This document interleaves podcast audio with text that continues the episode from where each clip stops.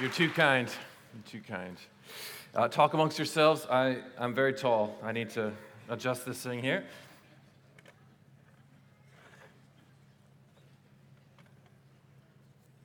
You're very polite, too. I said, talk amongst yourselves, and no one said a word. Well, it is a joy to be here. Good morning. Um, and uh, as Michelle said a uh, long time ago, uh, Harmy and I came here as interns. So if you're an intern right now, you just never know what might happen to you. And uh, we have made our homes here and become citizens here, raised our children. Our children were born here. Here's home. Here is home for us. And uh, gosh, what a, what a joy to be together that this is finally here. And uh, uh, we've been praying for this, that we could be together this weekend, and it's just so, so good. I just want to begin by saying how grateful I am to everyone who has worked so hard to make this happen, and those who are continuing to work hard right now as we speak, all weekend long, even into the cleanup and the tidy up after it's all done. Thank you so much for your hard work and your sacrifice. I believe that this is a really important space for churches and followers of Jesus to gather. I'm really excited about it. I, I think it's crucial moving forward because it's multi generational, it's cross denominational, it's all island, and it's full of people longing for the Spirit of God to move in any way He sees fit. So it's a, just an honor and a privilege for me to be here with you. Could I, could I pray just really quickly? Lord, we, we thank you for everything that's happened thus far in this weekend and how you're already moving and impacting us. We pray just that as we turn to your word, you'd speak to us. And we pray for you speaking in really still, quiet ways, but also, Lord, we just say we are open to you and all you have. So we ask that you'd visit us that you would even change the trajectory of our lives. We love you. We want to serve you. Amen. Well, you don't need me to tell you that it's been a crazy couple years. And you don't need me to tell you that we're living in really challenging times. And there's a ton of tragic and chaotic things happening all around the world and even at home, uh, where we call home. Not to mention, we're trying to emerge from a global pandemic, which has brought a steady stream of change, loss, and difficulty to us. And many of us, uh, if we were honest, and I, just as we were in worship, I was worried about this little section of the talk being like a downer. But this, I just felt like this is like a family gathering. And when you're with family, you can tell the truth about you and how you feel. And so we can tell the truth about us and how we feel. And some of us are doing amazing, and that is great. Others of us feel tired, under pressure, overwhelmed, maybe like we're facing really big uncertainties. And I'll just be honest, since we're amongst family, I kind of feel that way. So I don't know about you, but I kind of feel that way. But I also feel like it's never been more important to pause, to gather together, to worship, to seek God, to be in His Word together, to be refreshed together on a weekend like this, but also to lift our heads a bit and stand in faith for how God is still working despite what we might feel or face. And He is still empowering us in that work and inviting us into that work. And on Pentecost weekend, I believe the Spirit does want to speak to us. He wants to speak to us about this current moment we're in. He wants to encourage us, He wants to empower us, He wants to refresh us and refocus us. And as I've been thinking about this time together, I've been meditating on chapters 5 and 6 of John's Gospel. So if you have a device or like a real actual Bible or a chip implanted in your brain or something like that, or whatever they're going to do to us in the future, you can turn to John chapter 5 to start, and we'll then move to John chapter 6. I've been asking the Lord, what are you saying to us? What are you saying to the churches, to the followers of Jesus on this island in this moment? And here's, here's a few thoughts. Here's a few thoughts for you. The first thing uh, that I wanted to say that I feel the Lord drawing us to is we only have to do what the Father's doing, but we must join in with what the Father's doing? Well, in John chapter 5, starting verse 16, the context is actually opposition, persecution, and pressure. And Jesus is, he's been healing, he's been ministering on the Sabbath, and the religious leaders begin to persecute him. And then Jesus responds to their pushback and their opposition. And he says to them, My Father is always at his work to this very day, and I too am working. And then you can follow along in your Bibles. This enrages them even more. Verse 18, they, they, they make plans to do away with him. And Jesus goes further and pushes back and says to them, Very truly I tell you, the Son can do nothing by himself. He can only do what he sees his Father doing. Because whatever the Father does, the Son also does. For the Father loves the Son and shows him all he does. So, actually, the context I mean, I love these verses from Jesus. They're kind of like life verses for me. But the context actually is pressure, uh, conflict, opposition. And we are not enduring persecution like some of our brothers and sisters around the world who are literally in fear of their lives as they gather to worship Jesus. But we are all probably feeling some difficulty, some weariness, some stress, some opposition given what's been happening in the world, what's been happening in the church, and just coming up out of this bizarre time of the pandemic. And it, I don't know what you feel like, but it kind of feels like to me like we're running uphill and against the wind a bit. And Jesus here is in a similar situation. He's under opposition. People are pushing against him, but he still moves forward with his mission, firm in the belief that the Father is still at his work. And then that beautiful expansion of that I can do nothing on my own. I only do what I see the Father doing. And the Father shows the Son all that he does because he loves him. I believe these verses are a model for us who are Jesus' apprentices and friends, who are just like Jesus, the Son, loved by the Father.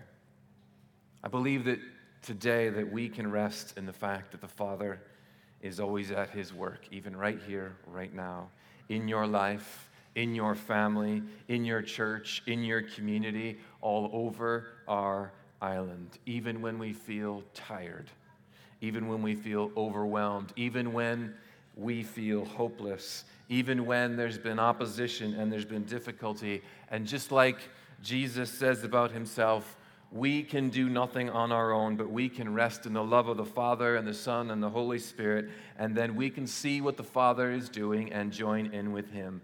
Rather than strive, we can discern and see and join in.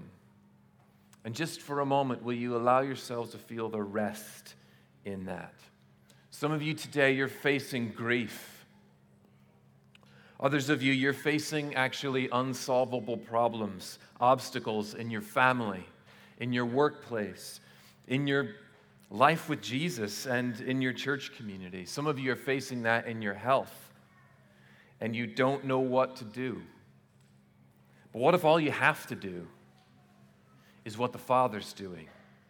And what if He wants to show you what He's doing and lead you to what He's doing and lead you to people who are going to help you do what the Father's doing? And what if even while you're resting, He's working? What if it could be no more pressure?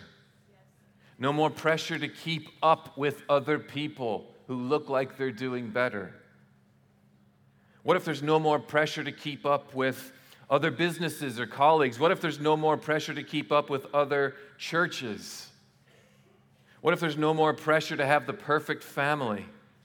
the perfect Instagrammable life, the perfect ministry? What if there's no more pressure to be the next genius that finds the key to our coming next global revival?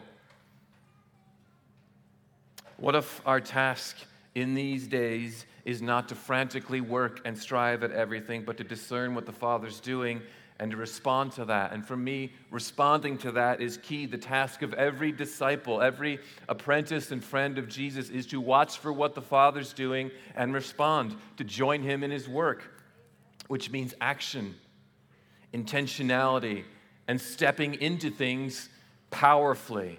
Action, but action from the place of faith and rest and discernment. But just like Jesus moved forward in the face of pressure and opposition and persecution, we need to as well. And once we see what the Father's doing, how could we not want to join in with what He is doing? Where do you need to remember that the Father is always working? He's working in you, in your church, in your communities, in your workplaces. Where do we need to pause this morning and actually look again? Because maybe we've missed it. Or frankly, maybe it's not what we would have chosen or what we think we wanted.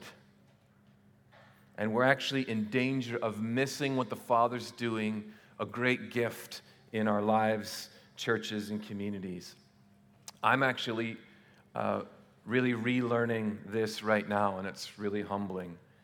In the last two years, our, our church, we've had the same COVID whirlwind crazy that, that all of you have had. We also lost our venue. We were meeting in a school for many, many years. Our entire history as a church has been in rented building, uh, rented building, school. We've done the setup, takedown thing every week. And over like 20 years, we've looked long and hard for a home of our own. And frankly, a uh, church building in North Belfast was never, ever in my mind. Frankly, it's not what I would have chosen if you'd have asked me about it five years ago. But here's the thing it was in God's mind. And a number of years ago now, I'd have to ask the great Alan Emerson actually how many years ago this was. But I ended up at a Tobar conference. Many of you were there. Um, and uh, on one of the sessions, a guy, you've probably heard of him, called Pete Greig, had a word. And he invited up Heather Morris of the Methodist Church and little old me to represent the vineyard. And by the way, we're at a kind of a conference gathering. This is a dangerous environment. I don't know if you know that. There's ambushes all around here. So if you don't want the Holy Spirit to ambush you, you should leave now. This is dangerous. These are dangerous gatherings. Anyway, up on this stage, I found myself with Heather. I'd Never met Heather before. Um, and Pete's prophesying about partnership and friendship and helping each other. And then that led to, we actually acted on the prophetic word. Heather and I, we decided, well, we better be friends. So it led to friendship and meals and conversations and coffees, and then more new friendships as we brought people from the Vineyard family and the Methodist family together. We thought, we think Jesus is doing something here, let's follow.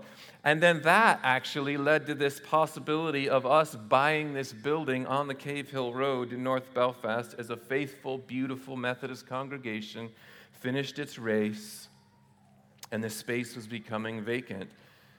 And it led to us in the middle of a pandemic going from losing our venue, but being led to the, that space by the Father to North Belfast. But we had to respond to something that we never would have foreseen and maybe not have chosen.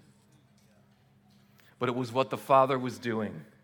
So there was grace on it and an ease on it. And how could we not do what the Father's doing? How could we not move to a part of the city we'd never done church in before and just go for it? It meant action, it meant risk, it meant sacrifice, it meant doing it even when there was opposition, and it meant surrendering my plans and starting to do what He's doing and doing it where He's doing it. And there's a long way for us to go, but I'm already, I can, I can tell you, I'm so I'm so much happier and peaceful doing what he's doing than what I wanted to do. There's a long way for us to go as BCV. But again, I'm so much happier doing what the Father is doing. And if you were to ask me, what is the Spirit saying to us? Well, one thing I would say is I believe the Father is moving powerfully across the whole earth. The pandemic swept over our entire globe. And that tells me the Father wants to move around the entire globe. And we need to stand in faith that the Father is still working and that instead of doing lots of things or what we've always done or retreating and doing nothing, we need to ask Him to show us afresh what He is doing. And this time away, this weekend gathering is surely about the fire of the Spirit and renewal and new friendships and old friendships and fun and resting a bit, but there probably needs to be some time where we ask, What is the Father doing?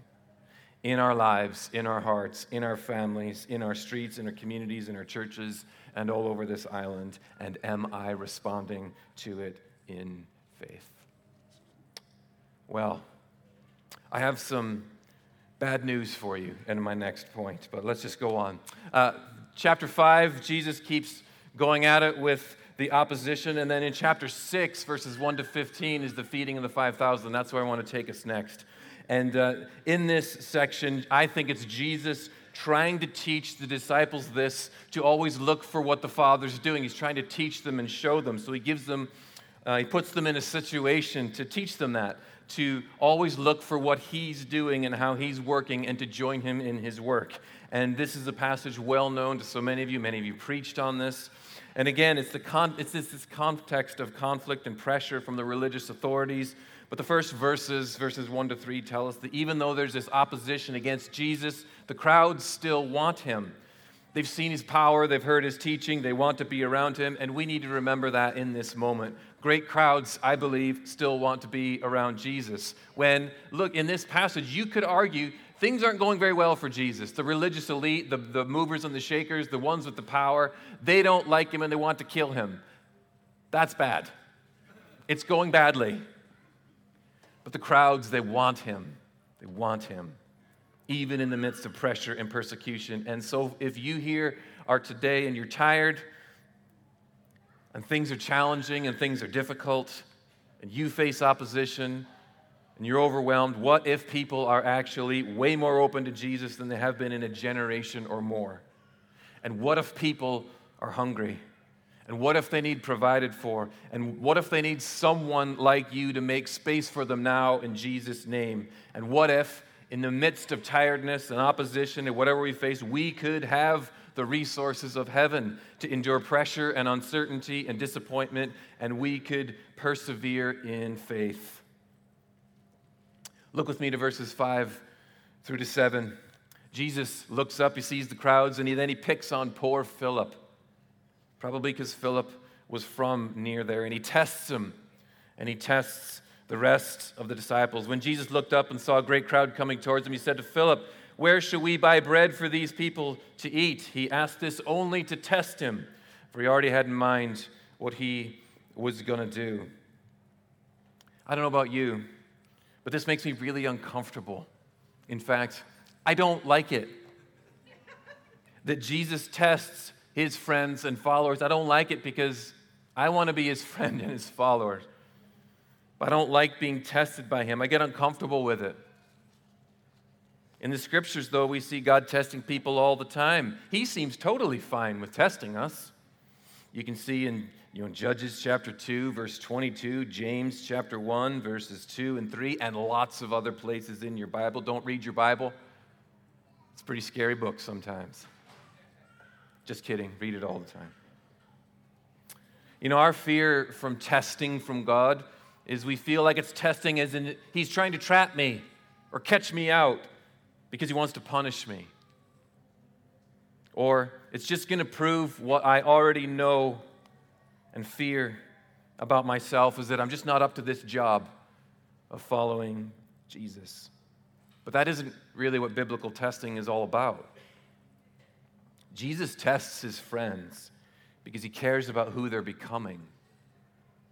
Testing is like an invitation to greater faith and hope and trust in him. it's an invitation into maturity and intimacy. And will we learn to live in faith and reliance on Jesus? Or do we go the opposite way and try and find the solutions with our own resources in our own strength and apart from what Jesus might have for us? So Jesus presents Philip with this impossible problem thousands to feed with no money, no supplies. And the test is will you look to see what the Father's doing? Will you look to see what I might do? And well, just like me, usually, Philip's first reaction is negative. He says it would take more than half a year's wages to buy enough bread for each one to have a bite. He's looking at what he has and what, what the group has in the natural. He's not thinking about what the Father might be doing. And Jesus is testing him, he's testing the disciples. Put your faith in me for bread, but also for everything that you need. And the testing is this invitation into intimacy with Jesus. See, we kind of feel like Jesus is being really mean to Philip, but I don't think Philip would have spent the rest of the day thinking about how mean Jesus was.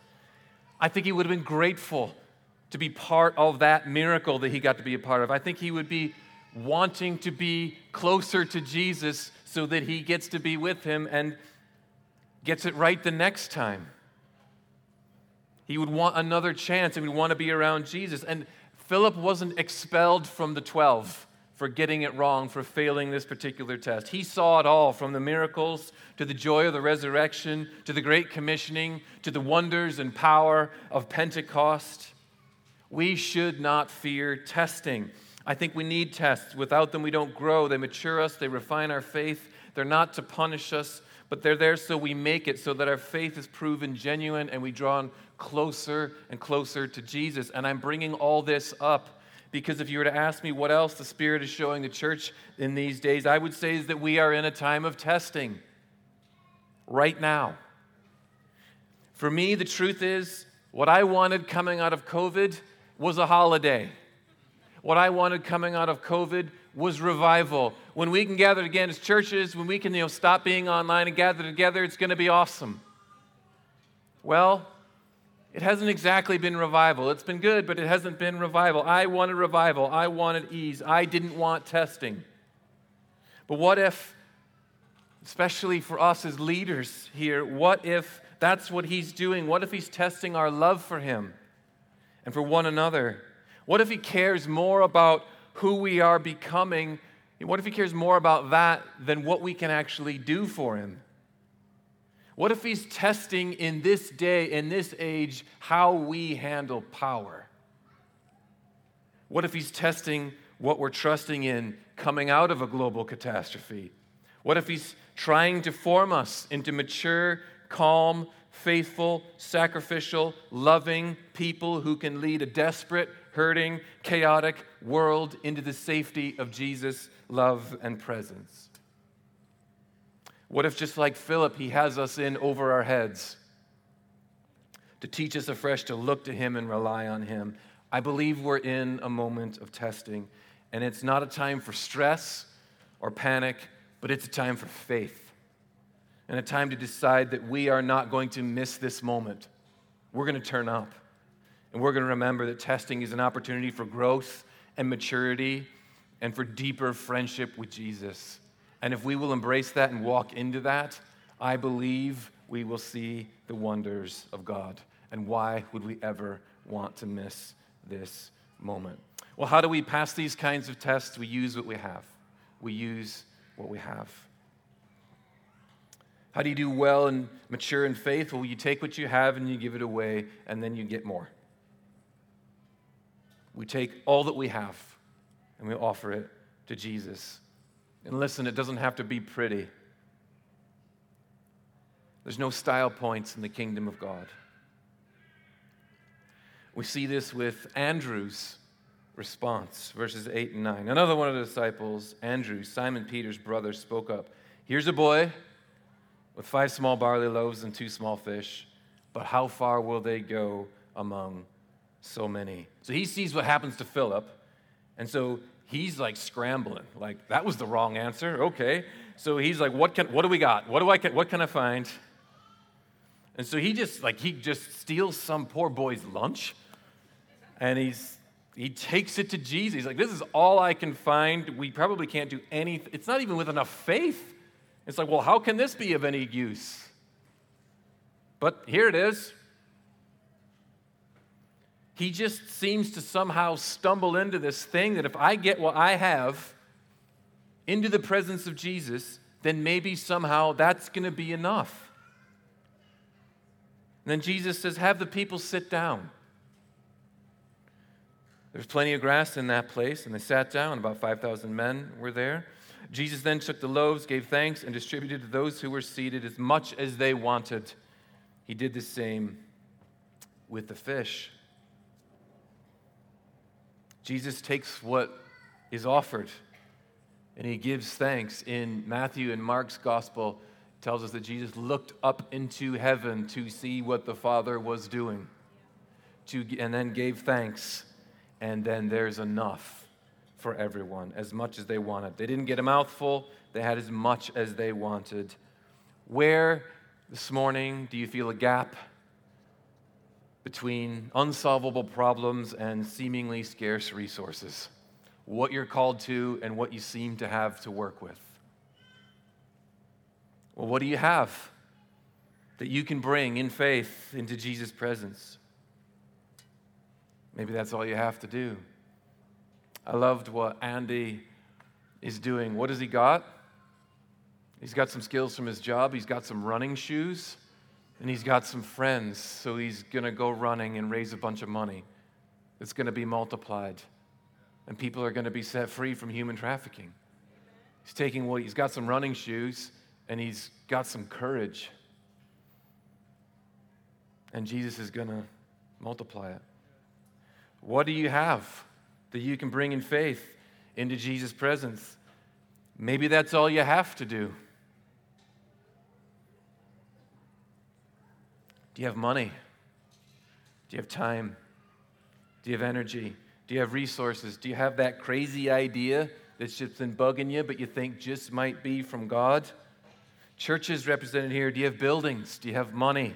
Do you have people that the Father is wanting to deploy and use in new and different creative ways that look different than what, was, what has gone before, but just might be the thing that the Spirit of God is breathing on? What do you have? What do only you have? What do only your congregation have that needs to be brought afresh to Jesus so he can multiply ministry in his kingdom through it?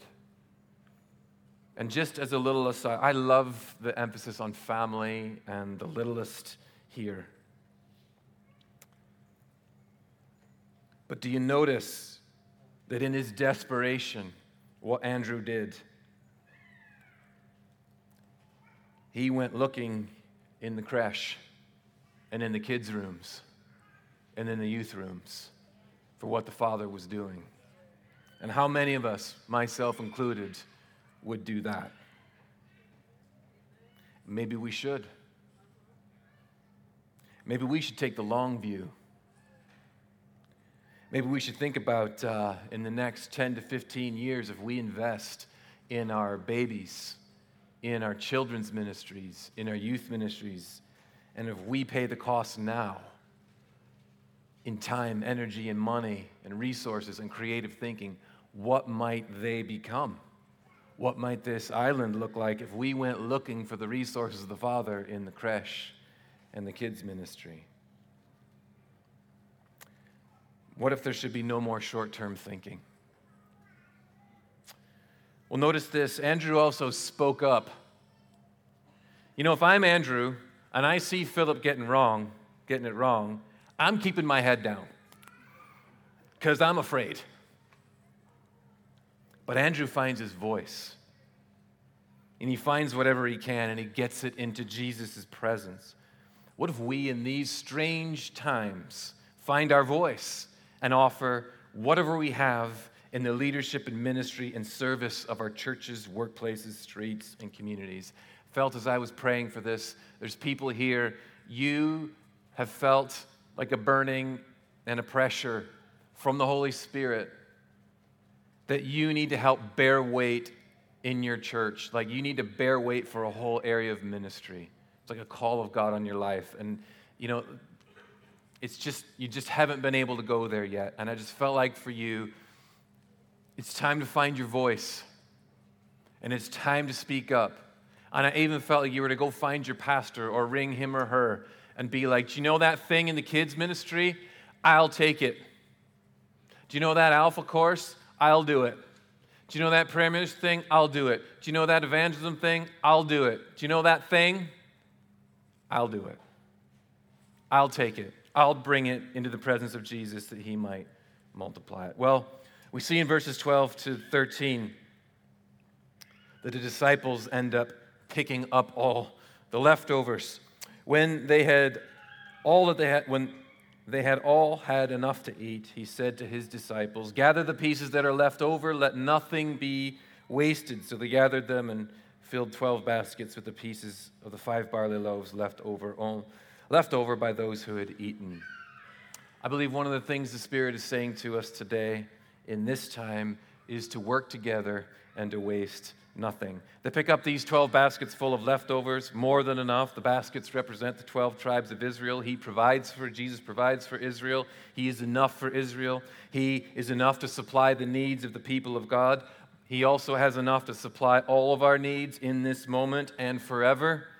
Do you believe that? Do you believe that Jesus can meet all of your needs and replace even what you give away? Especially to pastors here today. Do you believe that? Do you believe that He can meet your needs, that He can replenish even what you give away in your service unto Him? Don't leave here today without being prayed for and being refreshed in His presence. One of the big things I really felt like Spirit of God wants all of us to see and move towards is the fact that He instructs His disciples to work together to serve the people and take up the leftovers. So they do it. They work together and they fill the baskets. Each plays their part, but they work together. And there's no competition, there's no jockeying for position. There's no, I want two baskets, you get, you know, that kind of thing. They serve alongside one another under the love and instruction and abundance of Jesus. And I believe that's a word for us in this season to work together. I believe He wants us building friendships. I believe He wants us going beyond denominational boundaries. I believe He wants us doing projects together. I believe He wants us serving one another as followers of Jesus, island wide. He's inviting us into new catalytic moments of collaboration and friendship, bringing in His abundance. But we're going to need to work together. That's why I'm so excited about this space, because this space and other spaces are like incubators for this. It allows people to meet that the Spirit of God is actually bringing together for ministry partnership and lifelong friendship that's going to sustain us on the journey. In the days to come, we will need each other, and the Lord's blessing will be upon those who work together in unity. But listen, it's easy to get excited when we're at a weekend together and you know it's all great and wonderful, but then we go home, right? Well, this needs to actually not be something we get excited about in a tent in a field on one weekend. This actually needs to get into our busy lives. We need to make this happen. This needs to get into our diaries and we need to make space to work together and to build friendships and to have dinners and coffees together and seek the face of the Lord together. We're going to need to make commitments to that. We're going to need to say no to some other things in order to say yes to that. And just in this kind of same vein of unity and working together, just felt strongly from the Lord that there's some of us that we need to reconcile with brothers and sisters this weekend. Just had a sense that you've kind of seen somebody across a crowded tent or field, and it's like there's something between us. Maybe there's even something between churches. Maybe there's been a conflict. Maybe it's been tense. Maybe we've bumped into each other. Maybe something's happened. Maybe it's been even from long ago. I just had a sense that it's time to reconcile.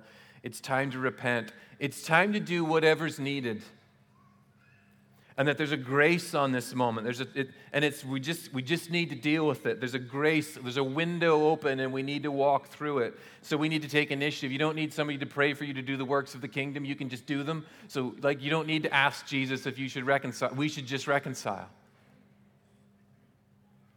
And I just feel like as I'm saying, just some of us here like we're cut to the heart because we know, we know. But my sense from the Spirit of God is when we do it, we will be embraced and we'll be free. We'll be free of something that we've carried around. See, when we carry around grudges and the garbage that comes from unresolved conflict, it's like something toxic lives in us. And there's going to be freedom that comes. So I would just say, maybe in ministry time, let's go find them. Let's go do this.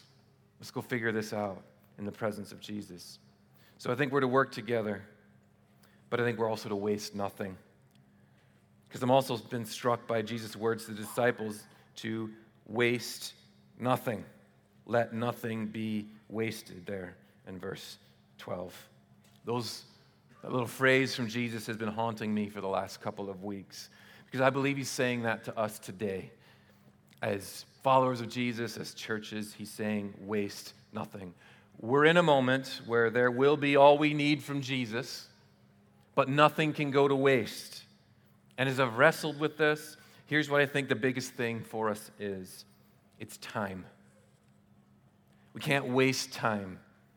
We can't waste this moment that we're living through and leading in. And we might be weary, we might be dazed and confused, but we are in a kairos moment and nothing can be wasted. There can be no wasted effort. There can be no doing things just because that's what we've always done or doing things for the sake of doing them. There can be no putting things off for next year or when I have more time or more energy or when I'm holier or something like that. There can be no more wasted resources. Everything and everyone must count. Time can't be wasted, time must be made. We must make time for the kingdom of God. And if you see this phenomenon in the world around us, the, the, great resignation, right? The world is resigning, the world is dropping out of things, the world is stepping back, the world is reevaluating its commitments. Well, we must understand that now is the time. And we must make time for the kingdom and the king. And I believe the Father is always working, and now is the time. There's no better time. And hear me, there may be no other time. We've been chosen to love and serve Jesus in these days. I don't know why, but we're up. And no one is going to do that for us. The generations that went before us, they can't do it. The generations that will come after us, they need us to do it. There's never going to be another time like we're living in right now. And we have a moment from the Lord, but we're going to need to respond to it within the moment. Now, that doesn't mean we need to leap into endless, senseless activity. What I mean is we need to respond in faith to the way the Father is leading and the Spirit is empowering. Even if it's the still small voice that seems crazy, that seems like Andrew's moment where you've stolen some kid's lunch and you're bringing it into the, I don't know what's going to work or not. Maybe it's time for that kind of response, the kind of time for the kind of faith in our lives, families, churches, in our communities, in our workplaces that brings things in the presence of Jesus and sees his kingdom come. Nothing can be wasted. I want to end with this that we should do all of this from rest. You know, I've been getting a bit overexcited here. I've been talking about now is the time. I've been talking about doing what the Father's doing. I've been talking about not missing a moment, talking about wasting nothing. I believe all those things. I believe the Spirit is saying that to the churches, but I also believe we're to do all this from the place of rest not from striving, not from fear, not from deficit, but from rest and peace. The kind of rest and peace that our whole person, body, and soul experience when we are in the presence of Jesus, abiding in Him and experiencing His love and care. Jesus models this in our last verses, verses 14 and 15. After the people saw the sign Jesus performed, they began to say, Surely this is the prophet who's to come into the world. Jesus, knowing that they intended to come and make him king by force, withdrew again to a mountain by himself. So the crowds come to make him king, but Jesus withdraws and he goes up on a mountain by himself to be with the Father. You know, the life of Jesus in the Gospels, I mean, you're holy people, you read the Bible all the time. You know from the Gospels that you just see this rhythm of life with the Father in the Gospels from Jesus, that he is sustained by his rhythms of retreating and withdrawing for prayer and to being in the Father's presence. That's how he does it. And this is something the Spirit is showing to us again. He's like highlighting it to us again. It's how we're going to do this next season, it's how we're going to do the rest of our lives. And it's really interesting. In this passage, Jesus resists the wrong kind of power. They want to make him a king. And he will be a king. He is a king, but not that kind of king. And he resists their agenda and he resists that kind of power. And he does it by withdrawing from the spotlight, from activity, and he enters into solitude where no one else is. And in an age where there is an addiction to fame and notoriety and perceived success, and things are being exposed about how we handle power, this is something we need to pay attention to. We see Jesus resist the wrong kind of power, resist fame and notoriety and the traps of perceived success. And he stays on his agenda. He has no other agenda than the Father's agenda. He will submit to no one else's agenda than the Father's agenda. Nothing could distract or tempt him, and he does it not by maximizing his platform, but through careful rhythms of solitude and withdrawing. What about us? Also, in our first three verses of chapter 6, we see Jesus trying to show this to the disciples in the midst of a revival with crowds following. If crowds were following me, I'd be saying to my staff, we need another service. We need to put on another show. What does Jesus tell them to do?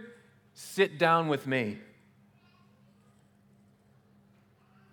Sit down with me. Up on a mountainside. He's trying to teach them rhythms. He's trying to teach them to abide in Him. Yes, to minister to the crowd, but from the place of rest. He's saying to them, Look to me for all that you need. So, what if one of the things that happened this weekend was we made daily rhythms of sitting down with Jesus the commitment of our lives. Before we did anything else, time in prayer, the scriptures, Sabbath rest, private worship, silence, solitude, simply abiding Him and experiencing His love for us. What if those were the things we gave ourselves to first? And then from out of those rhythms, joined in with Jesus' mission and activity in the world. Because how on earth are we going to see what the Father's doing if we're not with Him? We're not hearing from Him? How are we going to resist temptation if we're not sustained by Him? How are we going to be faithful to the callings that He has on our lives without rhythms of rest and time in His presence? So, do we have boundaries? Do we have non negotiables? Do we have a deep commitment to the disciples' life and rhythms with Jesus? And as churches, are we doing this together? Are we talking about it as churches together? Are we growing in it in community together before we then go do a bunch of stuff?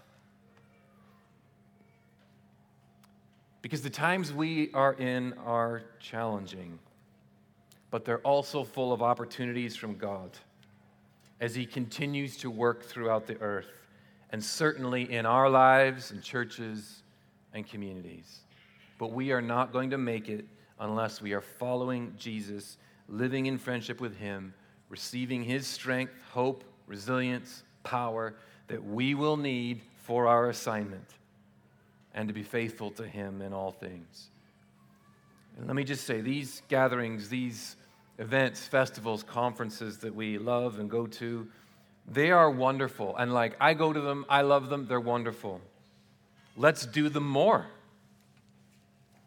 But if we don't have daily friendship with Jesus as our real commitment, these things are just sugar highs. They feel great for a time, but they can't sustain us. We need them, but if we're relying on a big tent in a field, we're not going to make it. We're now in a time where there is no substitute for real discipleship in Christ's presence. I've talked at you long enough. I want to invite the Holy Spirit to minister to us. Is that okay? All right. Going to do this maybe a little bit differently than maybe we're used to. I don't know, maybe not. Um, I'm just going to start with a few specific things. Um, you're sitting right on the front row. Yes, you're looking at me terrified. You have your arms crossed like this. You have a black hat on. Yep, yep. What's your name? Stephen? Uh, just while you were leading worship, uh, so helping lead worship, just have a sense that the Lord is like inviting you into a ministry of discipleship with young men, but using music. And uh, I just felt like He has some things for you as a mentor to pass on faith. And uh, these are like younger guys and you're just going to all of a sudden find your, they're going to kind of gather around you and it's like going to be a little bit of a surprise and like oh well there they are and i just feel like they want what you have as a musician but they also are attracted to what you have as a follower of jesus and he's going to empower you to really minister to them and bless them and help shape them into men who follow jesus for the rest of their lives so would you just stand for a second don't worry nobody's watching so just stretch out a hand to Stephen. Holy Spirit, would your fire come upon him? We pray already that, that young men who want what he has in terms of musicianship, but also worship and discipleship, would, um, would, would just start gathering. And I pray your anointing on him to be a father, a spiritual father. And I pray in decades to come there would be man after man after man who would have been raised up by him so give him vision. Would you take him away to the secret place to prepare for this ministry? So we say yes and amen to him and what you're doing in his life. Amen. Just also had a sense that there's people here, there's something you have been praying for for like 20 years or more and that you thought was a dream from God, but you're but you're ready to give up. But something stirred in you when you heard me say that we prayed for a building and it happened after 20 years. And if that, it could be a ministry dream or it could be something, I don't know what it is, something about your kids, it could be anything. If that's you, would you just stand up for me? Just wherever you are, just stand up.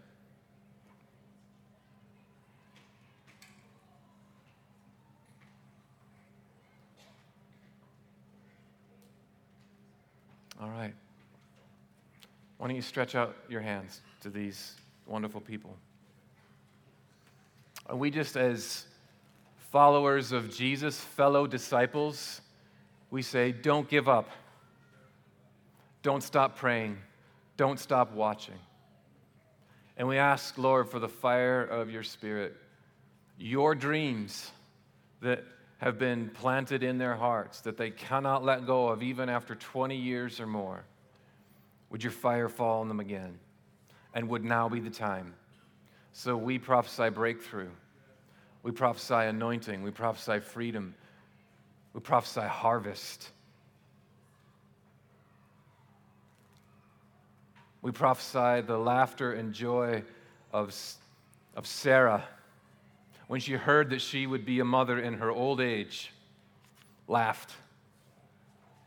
So we pray for that joy. Let your fire come on men and women who have been faithful in prayer and who have not lost hope. Give them perseverance, courage, and joy. In Jesus' name, amen. There's some others of you, when I said that thing about finding your voice, it's time to find your voice. It's time to, to step up and bear weight. I just felt like, especially even in the kids' ministry, something happened in you, would you stand for me?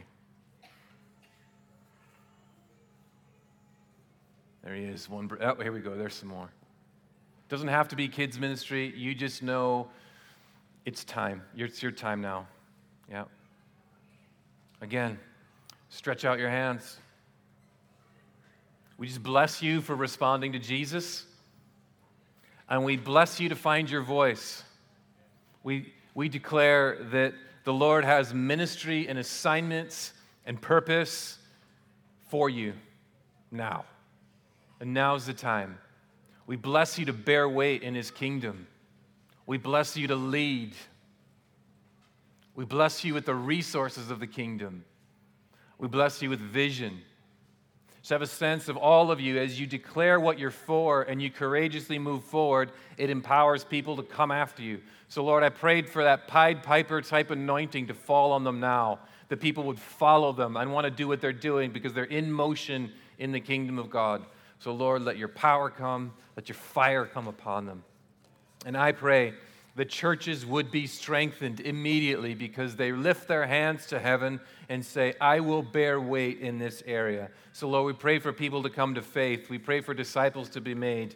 We pray for the people of God to do better because these people are now in place and moving forward. Let your power and your fire come upon them in Jesus' name. Amen.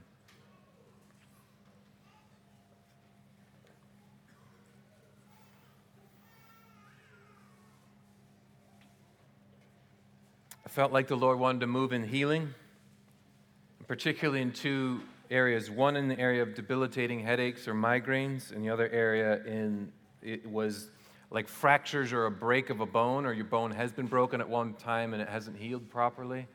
Um, if you need healing for any of those types of things, would you just stand? We want to pray for healing. Okay? There's people standing all over the room. So if you're near them, ask them what it is, and then start praying for them. I'm going to get you started. You can keep praying for them. Lord, we ask for your healing presence. We ask in faith. Let the healing power of Jesus flow on broken bones, on fractures. Let the healing power of Jesus come on debilitating headaches and migraines.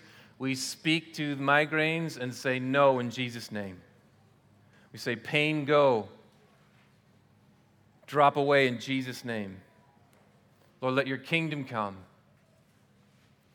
Pain of any description, leave in Jesus' name. We pray that bones would knit together now in Jesus' name. Migraines would leave.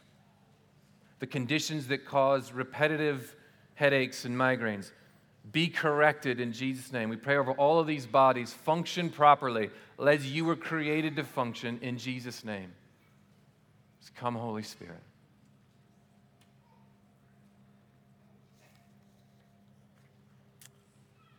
And then, lastly, you can keep praying if you're praying for someone for healing there. Last thing, I just felt like it's a moment for us to say yes in faith to the situation we are in. Despite obstacles that we face, you need to say yes again. The yes that God's moving, yes that I'm giving my yes in faith. I'm going to give my yes all over again, but I need his resources, I need his power. So if you want to say yes and you want his resources and you want his power, can I invite you just to come forward and start to gather here? If you want any of that, you want to give your yes again in this moment, and you want his resources and his power, just come forward. And prayer ministry team, let's just hold off because I believe the Holy Spirit wants to just, we're going to deploy you in just a second, but I believe the Spirit is just going to start moving. He's already moving. So keep coming, keep coming. Just make, make space for one another. You're, you're giving your yes afresh, but you need His power and you need His resources. So there's plenty of room. Just keep coming. The Spirit's already starting to move and rest on a number of you. He's, he's going to be doing more. If this kind of ministry is new to you, it's just we actually believe that when we're in God's presence and we worship Him and we look to His Word and we cry out to Him, that He meets with us and He actually has power and resources for us now. And sometimes we see that power like impact our physical bodies because it's real power. Other times it doesn't. And it doesn't really matter if you fall or shake or do anything. What matters is like how you leave. But there is real power and there is the real presence of the Spirit available right now for those that want to give their yes. So come, Holy Spirit, continue to minister. We're just going to wait for a second. He's, He's increasing what He's doing.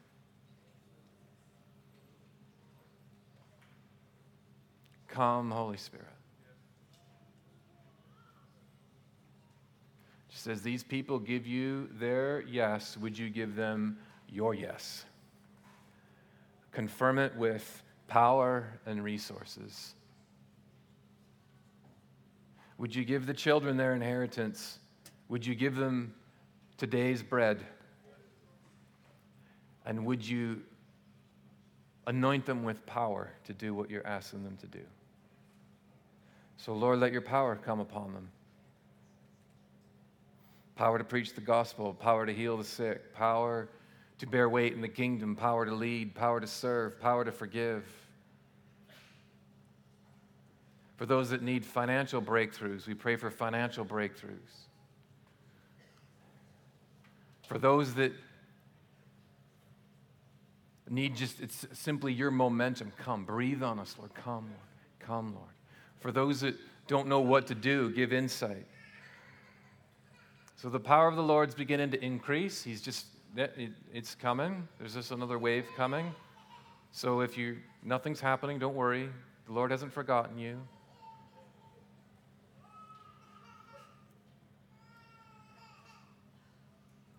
We're just going to wait. We're just going to wait because there is more. So, Lord, come, come, come.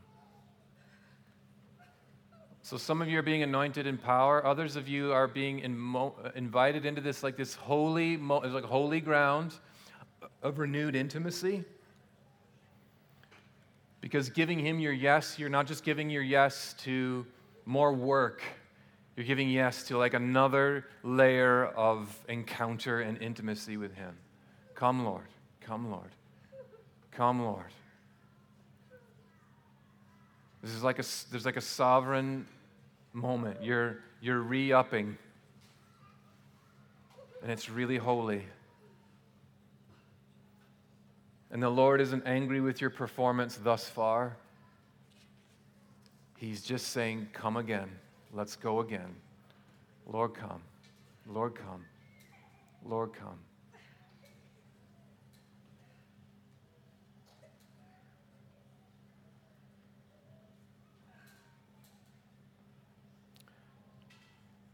And Lord, as the sun burns away storm clouds, would your light and presence here right now burn away disappointment and discouragement and fear?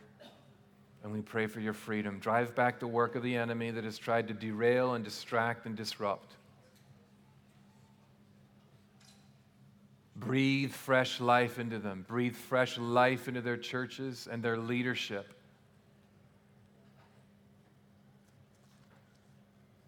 Had a sense there's somebody you came here ready to, re- like, turning your back on an opportunity, but now you find yourself at the front with the Lord is saying, This is my opportunity revise your plans. So, Lord, we are just loose change in your pocket. Spend us however you wish. So I pray, Lord, that you would deploy these people and give them power. Give them power in their churches, give them power in their families, give them power in their communities. Let your fire fall. Let your fire fall on them. Change the trajectory of our lives, Lord. We are your servants. Show us what you're doing and where you're doing it, and give us your anointing and your resources and your rest. Receive it in the name of Jesus. Prayer ministry team, would you please come and just begin praying for these wonderful people? Believe the Lord wants to keep ministering to them. I'm going to go and pray for some people. Um, if you're milling about the hall or you're just in your seat, I would just encourage you to, and you're not receiving prayer, just take a minute with the Spirit and allow Him to speak deeply to you and minister to you. He doesn't need you at the front, He can minister to you wherever you are. So come, Holy Spirit, continue to minister. We're so grateful to you. We bless you in Jesus' name.